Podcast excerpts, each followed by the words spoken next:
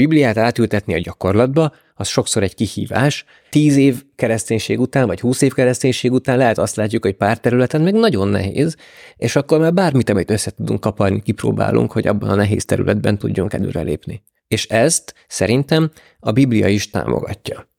Jakab a levelében az első fejezetben a következőt írja. Legyetek az igének cselekvői, ne csupán hallgatói, hogy benne csapjátok magatokat. Mert ha valaki csak hallgatója az igének, de nem cselekszi, olyan, mint az az ember, aki a tükörben nézi meg az arcát. Megnézi ugyan magát, de elmegy és nyomban el is felejti, hogy milyen volt. És aztán folytatja Jakab, és azt mondja, hogy milyen fontos ehelyett meg is cselekednünk az igét, de hogy hogyan kell megcselekednünk az igét, és mit csináljunk, amikor nehezen megy, arra a napi, heti szintű hívő életünkben is sokszor azt látjuk, hogy igyekszünk mindenféle segítségekhez fordulni, és mi úgy látjuk, hogy a pszichológia is egy ilyen segítség tud lenni.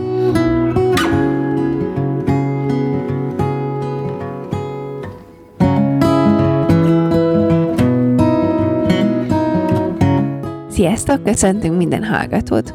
Ma arról fogunk beszélgetni Bálinttal, hogy mihez elég a Biblia. Ez alatt konkrétabban azt értjük, hogy ha fölcsapunk egy teológia vagy dogmatika könyvet, a Biblia tulajdonságai között fogunk egy olyat találni, hogy a Biblia elégségessége.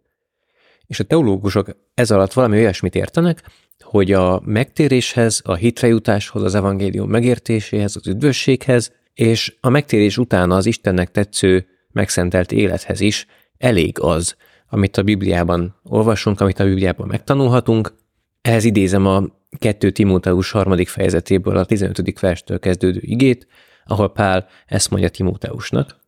Gyermekségettől ismered a szent írásokat, amelyek bölcsé tehetnek téged az üdvösségre a Krisztus Jézusba vetett hitáltal. A teljes írás Istentől ihletett, és hasznos a tanításra, a feddésre, a megjobbításra, az igazságban való nevelésre, hogy az Isten embere tökéletes és minden jó cselekedetre felkészített legyen. És valami olyasmi itt a gondolat, hogy ha az írás egyrészt bölcsé teheti Timóteust az üdvösségre, másrészt pedig hasznos arra, hogy az Isten embere tökéletes és minden jó cselekedetre felkészített legyen, akkor elégnek kell lennie ahhoz, hogy ezeket a célokat elérje. Ez pedig felvet egy kérdést a pszichológia szerepére nézve, hogyha nekünk keresztényeknek az a célunk, hogy egy Istennek tetsző életet éljünk, és egy megszentelt életet éljünk, és ez elég a Bibliára támaszkodnunk, akkor milyen szerepe lehet a pszichológiának? Igen, ezt tervezzük um, több kritikát ezzel kapcsolatban így körbejárni, és azt reméljük, hogy a végére ezt a kérdést meg tudjuk válaszolni. Annak is, aki most úgy hallgatja, hogy, hogy szkeptikus, és azt gondolja, hogy na végre jutottunk a lényegig, hogy a pszichológia nem jó semmire, vagy hogy legalábbis nagyon kritikusnak kell vele kapcsolatban lennünk, meg reméljük, hogy annak is hasznos lehet akár későbbi beszélgetésekhez, akár a saját véleményének a bővítéséhez, elmélyítéséhez, aki úgy ül itt és úgy hallgatja, hogy azt gondolja, hogy a pszichológia egy hasznos dolog, és, és nyitott rá alapvetően, és um, az arra hívjuk, hogy akkor is gondolja végünk velünk, hogy hogy néz ki ez a Bibliával való kapcsolata a pszichológiának. Igen, mi igyekszünk a a pszichológiához és a teológiához is tisztelettel állni, és egyikkel sem harcolni, hanem abból indulunk ki, hogy mindkettőből bölcsességeket tanulhatunk, és ahol látszorgos ellentmondások vagy feszültségek vannak, ott igyekszünk addig kitartóan nézni, míg ezek valahogy föl nem oldódnak. A legszigorúbb értelmezése a Biblia elégségességének az, hogy van egy területe az életnek, ami az, ami szükséges az Istennek tetsző élethez és megszentelődéshez,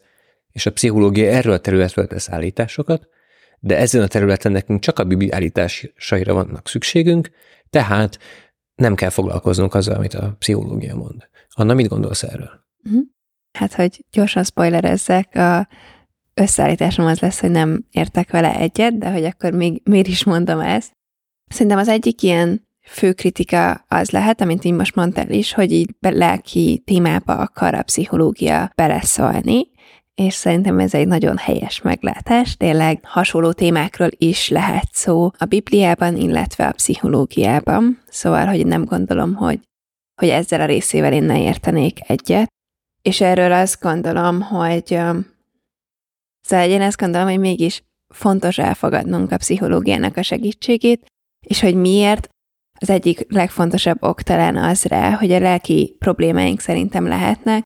bár szerintem egy pszichológus és egy orvos nem mindenben jó a hasonlat egymásra, szóval nem mindenben hasonló egy orvos meg egy pszichológus, mégis azért nagyon sok mindenben hasonlóak, például abban, hogy egy gyógyító szakma, van egy nehézsége valakinek, akár ez testi, akár lelki, és ez a tudomány, ez a szakma megpróbálja ezt meggyógyítani, és szerintem ezzel érdemes élnünk.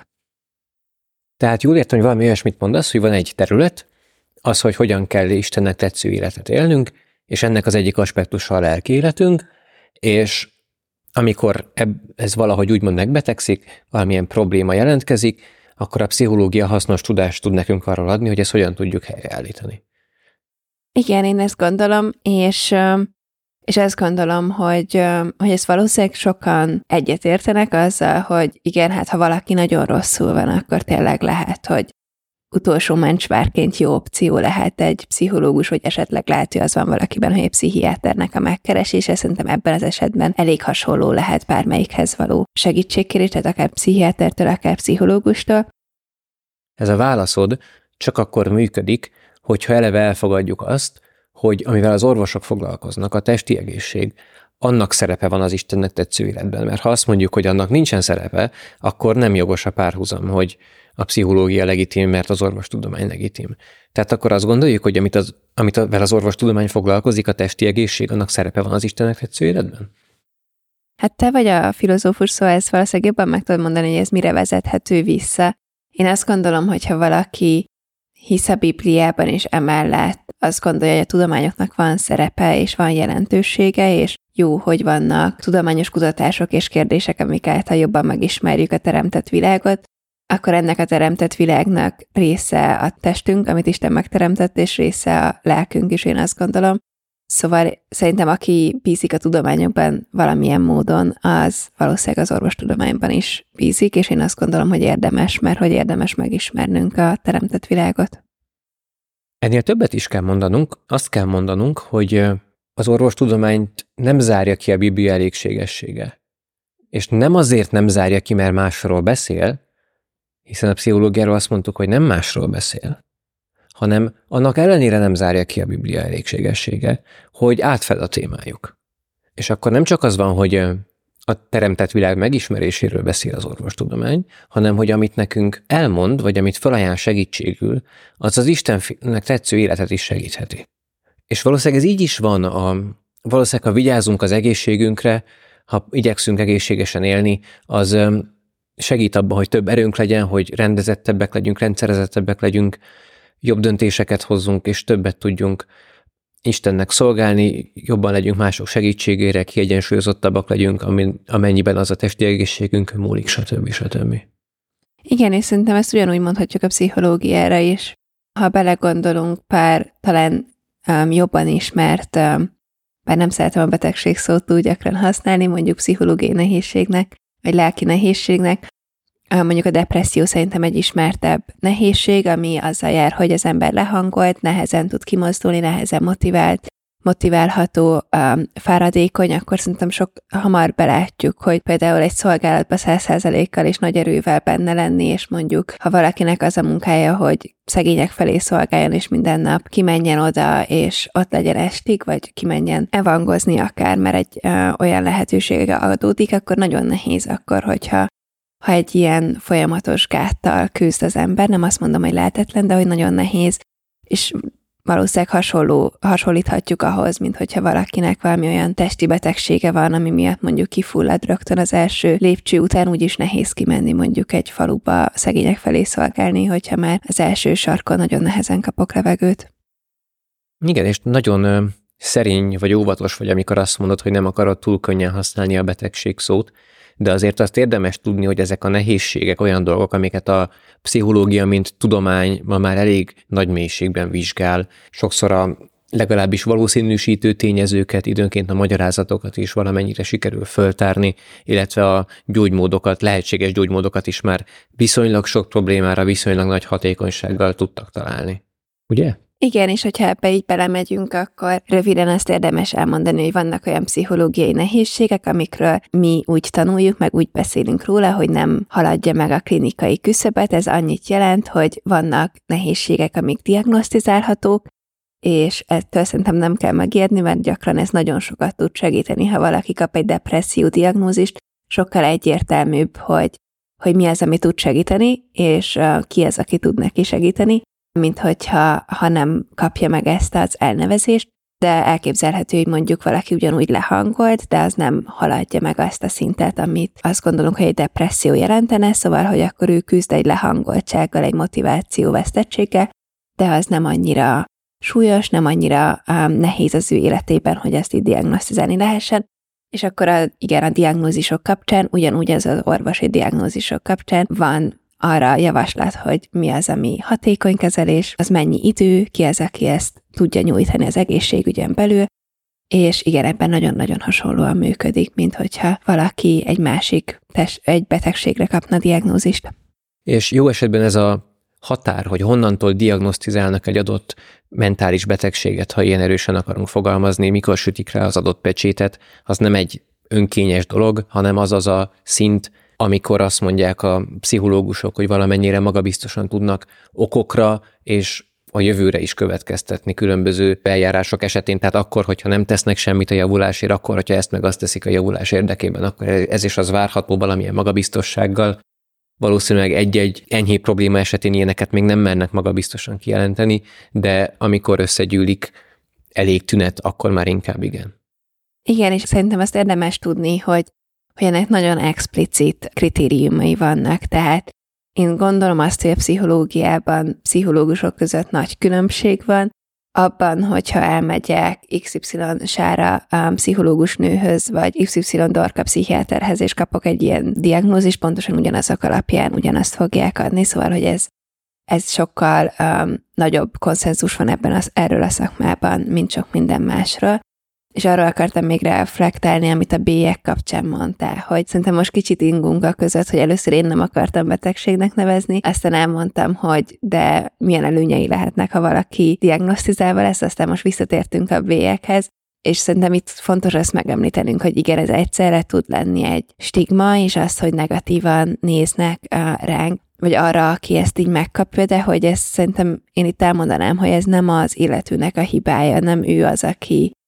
depresszióba keverte magát, és hogy szerintem azon nekünk kéne formálódnunk, hogy például egy gyülekezeti közösségbe, ha valaki megosztja imakérésbe azt, hogy a depresszióval küzd, akkor erre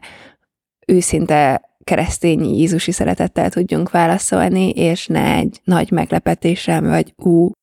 akkor ő most ugyanolyan-e a szemembe, mint eddig. Szerintem ez ugyanolyan, mintha valaki bármi más nehézségét osztaná meg, csak elment egy szakemberhez és kapott rá egy megnevezést. Uh-huh. Szerintem a mentális betegségekről, vagy a pszichológiai diagnózisokról később egy másik epizódban beszélgethetünk még részletesebben is, de most kanyarodjunk vissza a Biblia elégségességéhez és a pszichológiai diagnózisokhoz, hogy akkor lehet azt mondani, hogy a Biblia elégséges az Istenek tetsző élet kialakításában, amíg nem betegszünk meg, mondjuk, és ha megbetegszünk akár a testünkben, akár a lelkünkben, akkor pedig vannak szakemberek, akik tudnak segíteni. Akkor ez lenne most így az alternatív kép. Ez tetszik neked ez az alternatív kép? Nem, sajnos. Én azt gondolom, hogy korábban már az önismeret kapcsán, aki meghallgatta a podcastunkat, aki nem annak javaslom, hogy menjen vissza az önismeretről szóló epizódunkhoz. Ott már beszélgettünk arról, hogy az, hogy önmagunkra reflektálunk, az hogyan tud egy közös célja lenni a hitbeli és a lelki fejlődésünknek, erre mondok mondjuk egy egyszerű uh, példát, hogyha mondjuk uh, azzal küzdök, hogy nehéz megbocsátanom mondjuk a szüleimnek valamivel kapcsolatban. Szerintem a Bibliában majd nyugodtan egészíts ki, de hogy én azt látom, hogy egyértelmű, hogy arra hív minket, hogy bocsássunk meg. Szóval ez egy célként ott van a Bibliában, ettől még lehet nekünk nehéz, és akkor, ha abba belegondolok, ami szerintem nagyon gyakran keresztényként megtesszük, és ez tök jó, hogy miért nehéz nekem ez, és mondjuk rájövök, hogy azért, mert úgy érzem, hogy tegnap bocsátottam meg, vagy úgy érzem, hogy nem tudunk őszintén beszélni, vagy csak az, arra jutok, hogy azért, mert tök kevés időt vagyok Istennel, és ezért már nem érzem, hogy ez tényleg motiválna, hogy, hogy Isten erre hív. Erre különböző válaszaim lehetnek, de ha ebbe a okba belegondolok, akkor szerintem valójában már önismeretet gyakorlok, még ha nem is tudatosan, vagy eddig nem tudtam, hogy ez az, szerintem ez akkor is az, és ez a pszichológiának egy fókusza, erre bátorít minket, ez fontos a lelki jólétünkhöz is, vagy a pszichés jólétünkhöz, meg a hitbeli jólétünkhöz is, és itt szerintem már rögtön látjuk azt, hogy ez nem egy betegség, hogyha én itt morcozgolok este 12-kor, és bár lement a nap, de még nem bocsátottam meg, mégis mennyire jól tud jönni egy önismeret. A pszichológiának az egyik eszköze. Azon gondolkozom, hogy teológiai oldalról ezt hogyan lehetne megfogni, hogy hogyan értsük a Biblia elégségességét ezeknek a fényében, amik amikről szerintem teljesen igazad van, és sokkal egyértelműbb példákat is lehetne arra mondani, hogy azzal a logikával, ahogyan ki akarjuk zárni a pszichológiát, nagyon sok minden mást is ki kell zárnunk. Mondhatjuk azt, hogy a Biblia elégséges, tehát nincsen szükség imádkozásra. A Biblia elégséges, tehát nincsen szükség gyülekezetbe járásra, keresztény közösségre, tanítások hallgatására, stb.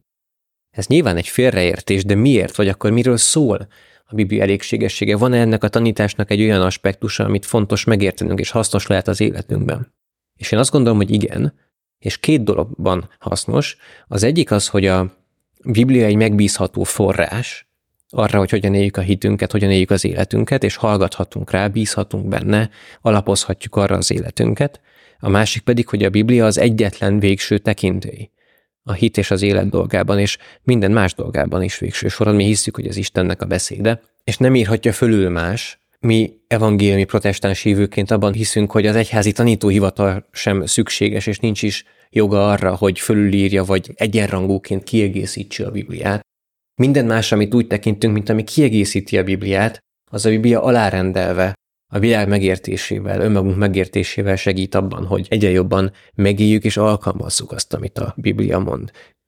Ehhez még egy gondolatot hozzáfűznék a Biblia alkalmazásával kapcsolatban, hogy szerintem ez segíthet megérteni, hogy hogyan fér össze a többi dolog a Biblia elégségességével.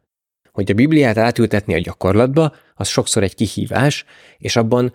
Általában hívőként mindenféle eszközt igyekszünk igénybe venni, amit csak találunk, mert, mert nem könnyű. Tíz év kereszténység után, vagy húsz év kereszténység után lehet azt látjuk, hogy pár területen meg nagyon nehéz, és akkor már bármit, amit össze tudunk kaparni, kipróbálunk, hogy abban a nehéz területben tudjunk előrelépni. És ezt szerintem a Biblia is támogatja. Jakab a levelében az első fejezetben a következőt írja. Legyetek az igének cselekvői, ne csupán hallgatói, hogy benne csapjátok magatokat. Mert ha valaki csak hallgatója az igének, de nem cselekszi, olyan, mint az az ember, aki a tükörben nézi meg az arcát. Megnézi ugyan magát, de elmegy és nyomban el is felejti, hogy milyen volt. És aztán folytatja Jakab, és azt mondja, hogy milyen fontos ehelyett meg is cselekednünk az igét, de hogy hogyan kell megcselekednünk az igét, és mit csináljunk, amikor nehezen megy, arra a napi, heti szintű hívő életünkben is sokszor azt látjuk, hogy igyekszünk mindenféle segítségekhez fordulni, és mi úgy látjuk, hogy a pszichológia is egy ilyen segítség tud lenni. És annyira jó, hogy kihangsúlyoztad azt, hogy a Biblia végső tekintély, és, és szerintem a pszichológiával kapcsolatban nagyon fontos ezt kiegészíteni, vagy hozzátenni, hogy itt is a Biblia, tehát a pszichológia területén is, úgy, hogy én mondjuk szakmailag is, meg laikusként is a saját életemben művelem, azt gondolom, hogy a Biblia a végső tekintély, és hogyan lehetséges ez? Szerintem többekben megfogalmazódhat az a kritika, vagy félelem, hogy mi van, ha pszichológia egyes területei ellenkeznek a Bibliával. Én azt gondolom, hogy ez nem nagyon domináns, szóval nem nagyon sok területen jelenik meg. Tudnék rá mondani példát, lehet, hogy mondok is mondjuk egyet. Szerintem az, hogy a szexualitás a házasság előtt ne jelenjen meg, vagy ne éljünk szexuális életet a házasság előtt, ezt a Biblia nagyon egyértelműen kéri tőlünk, és erre hív minket, miközben azért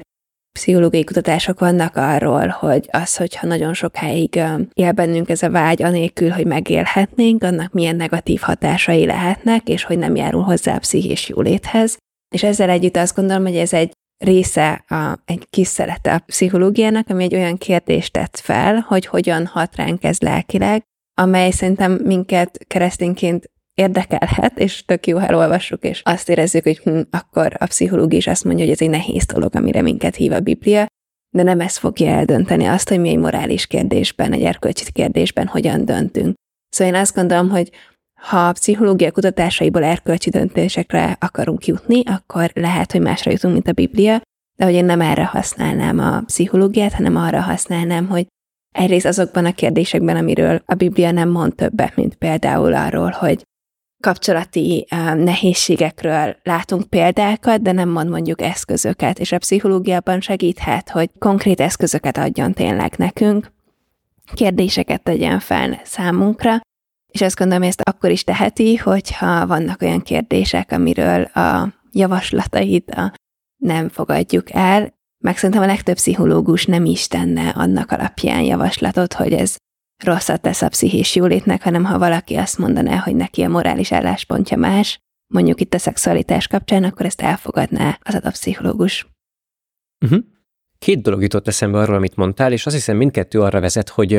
én talán még kisebbnek látom a távolságot. Az egyik, amit mondtál a, a házasság előtti szexualitás kerülésnek a, a nehézségeiről, hogy közben viszont azt is mutatják kutatások, hogy a partnerek alacsony száma bejósolja a későbbi kapcsolati boldogságot és megelégedettséget. Tehát hosszú távon úgy tűnik, hogy még a pszichés jólét szempontjából is inkább a bibliai erkölcs tesz jót, még hogyha rövid távon kihívással is jár. Ez egyik gondolatom. A másik pedig, hogy azt mondtad, hogy a pszichológia sokszor konkrét gyakorlati eszközöket nyújt a, a lelki jólét segítéséhez, vagy akár a bibliai erkölcs gyakorlatba ültetéséhez, és én ezt aláírom, de kicsit védeném a Bibliát azzal a sugallattal, hogy mintha abban nem lenne gyakorlati tanács. Szerintem ez lehet, hogy túlzás. A Bibliában is látunk sok gyakorlati elemet, vagy legalábbis olyat, amiből levezethetünk elég könnyen gyakorlati elemeket. Maga a Zsoltárok könyve is nagyon sok olyan példát tartalmaz, ami segít nekünk az érzelmeink megélésében, Isten előtti földolgozásában, illetve az, ahogyan a Biblia figyelmeztet minket a, az igazság fontosságára, a hazugságok elkerülésére, arra, hogy igyekezzünk az igazságokat így elhitetni magunkkal, és tényleg mélyre feldolgozni és elhinni, az is biztat minket arra, amit a pszichológia is nagyon támogat, hogy a káros, félrevezető gondolkodási mintáinkat ismerjük fel és vizsgáljuk felül. Nem vitatom egyáltalán a pszichológia eredményét ezen a téren, csak azt gondolom, hogy a Biblián keresztül is sok ilyen fölismerhető, akár könnyebben, akár nehezebben. Szerintem nagyon igazad van, és azért találtam nehezen példát, hogy keresgéltem, hogy mi az, amiben a Biblia talán nem mond példát, de szerintem, ha tüzetesen olvassuk és keressünk ezután, akkor a, a hithűsöknek, meg a Bibliában szereplő embereknek és az életében annyira jó rátalálni azt, hogy így hasonló dolgon viszi át Isten, és hogy neki mi segít, és az is lehet ugyanúgy egy eszköz, mint az, hogyha elolvasunk egy könyvet, amiben egy pszichológus ajánl öt eszköz, tehát, hogy én azt gondolom, hogy a Biblia egy óriási eszköztárunk, és ez csak plusz dolgokat tud adni számunkra a pszichológia már, mint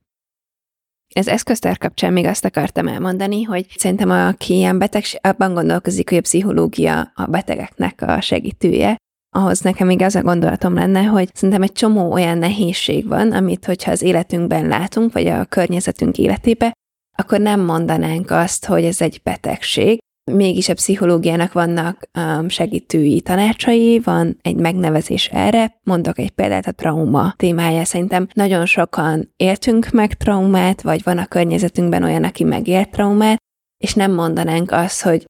az az állapot, amiben ő trauma után van, mit nevezek traumának, egy olyan élményt, ami nagyon negatívan és hosszú távon negatívan uh, van hatással, tehát nem csak akkor vagyok mondjuk a helyzetben nagyon kilelkileg, hanem utána ez így hosszú távon hetekkel később is hatással van, visszajön a, az emlék, és attól így hirtelen eltűnök a helyzetből, és csak arra tudok gondolni, ezt nevezi a pszichológia traumának röviden, és hogy szerintem erről nem mondanánk azt, hogy akkor ő most beteg lett. Mégis ha a pszichológia ezt kutatja, hogy mi tud egy ilyen helyzetben segíteni, milyen eszközök lehetnek egy pszichológus kezében, meg hogyha valaki csak elolvas erről egy könyvet, akkor milyen eszközök lehetnek a kezében, mi az, ami tud neki segíteni, és itt láthatjuk azt, hogy ez nem betegség, ugyanúgy szerintem nagyon hasonló a gyász működése. Ha elveszítünk valaki nagyon fontosat az életünkből, akkor elindulhat egy gyász, amit a pszichológiában nagyon régóta kutat, hogy ez hogyan működik, és milyen hosszú ideig tart, mikor, kinél mennyi ideig szokott tartani, és erről sem mondanánk azt, hogy akkor ő most beteg azért, mert gyászol. Illetve még annyi az eszköztárról, hogy, hogy szerintem az is segíthet abban, hogy ez tényleg magunkévá tegyük, és elkezdjük alkalmazni, hogy ez nem öncélú. Szerintem ezen gondolkoztam, amikor a beszélgetésre készültünk, hogy hogy talán a testi betegségeknél még egyértelműbb az, hogy ha meg akarok gyógyulni, akkor persze szeretném, hogy a szeretteimnek hosszabb ideje legyen velem az életben, de hogy az, amíg nem egy súlyos betegség, hanem egy enyhe betegség kisebb hatással van talán a környezetemre, de majd kíváncsi hogy te mit gondolsz, mert én azért elfogult vagyok itt a pszichés nehézségekkel többet találkozom, de én azt látom, hogy ha valaki mondjuk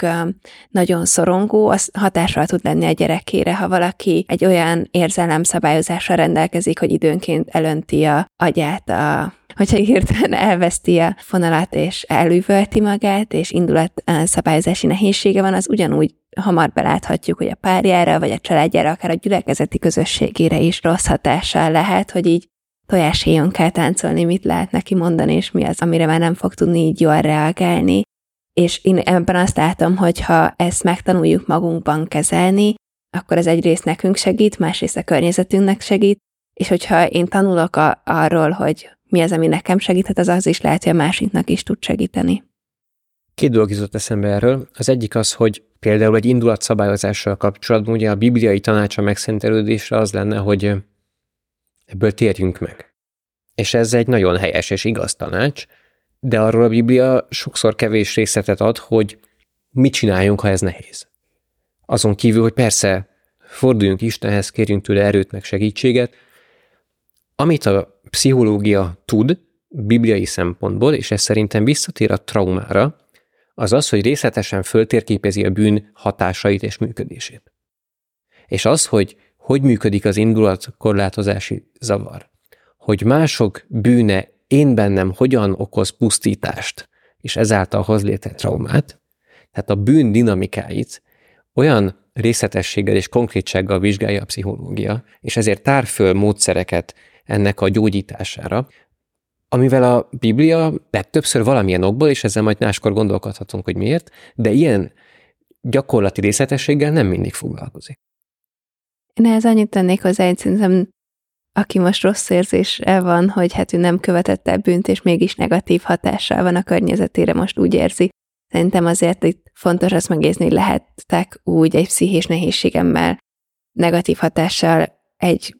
mondjuk pár hétig is akár csak a környezetemre, hogy ez nem bűn. Egyszerű példa, mondjuk nagyon szorongós időszakon van, és ezért nem tudom megosztani mondjuk az édesanyámmal vagy a férjemmel, hogy mi újság velem, és bennük ez feszültséget kelt, hogy fogalmuk sincs, hogy mi zajlik bennem. Ezzel valószínűleg bennük stresszt okoztam arra azokra a hetekre, amíg én ezt ki tudom mondani. Lehet, hogy konfliktusokat is okoztam, de ez nem gondolom, hogy egy bűn lett volna. Azzal teljesen egyetértek, hogy nem minden pszichés nehézség, vagy akár negatív hatású pszichés nehézség az annak az embernek a bűne, de szerintem sokszor az okait vissza tudjuk vezetni valakinek a bűnére. Tehát az, hogy miért olyan a helyzet, hogy bennem erős szorongás vált ki, az lehet, hogy a társadalmi minták, családi minták, a neveltetésem során elkövetett hibái másoknak, vagy akár egyszerűen a bukott emberi természetem magyarázza, vagy legalábbis részben felelős érte, ahogyan a betegségeket is visszavezethetjük valamilyen módon az emberi bukottságra, ilyen módon a pszichés nehézségeket is én szerintem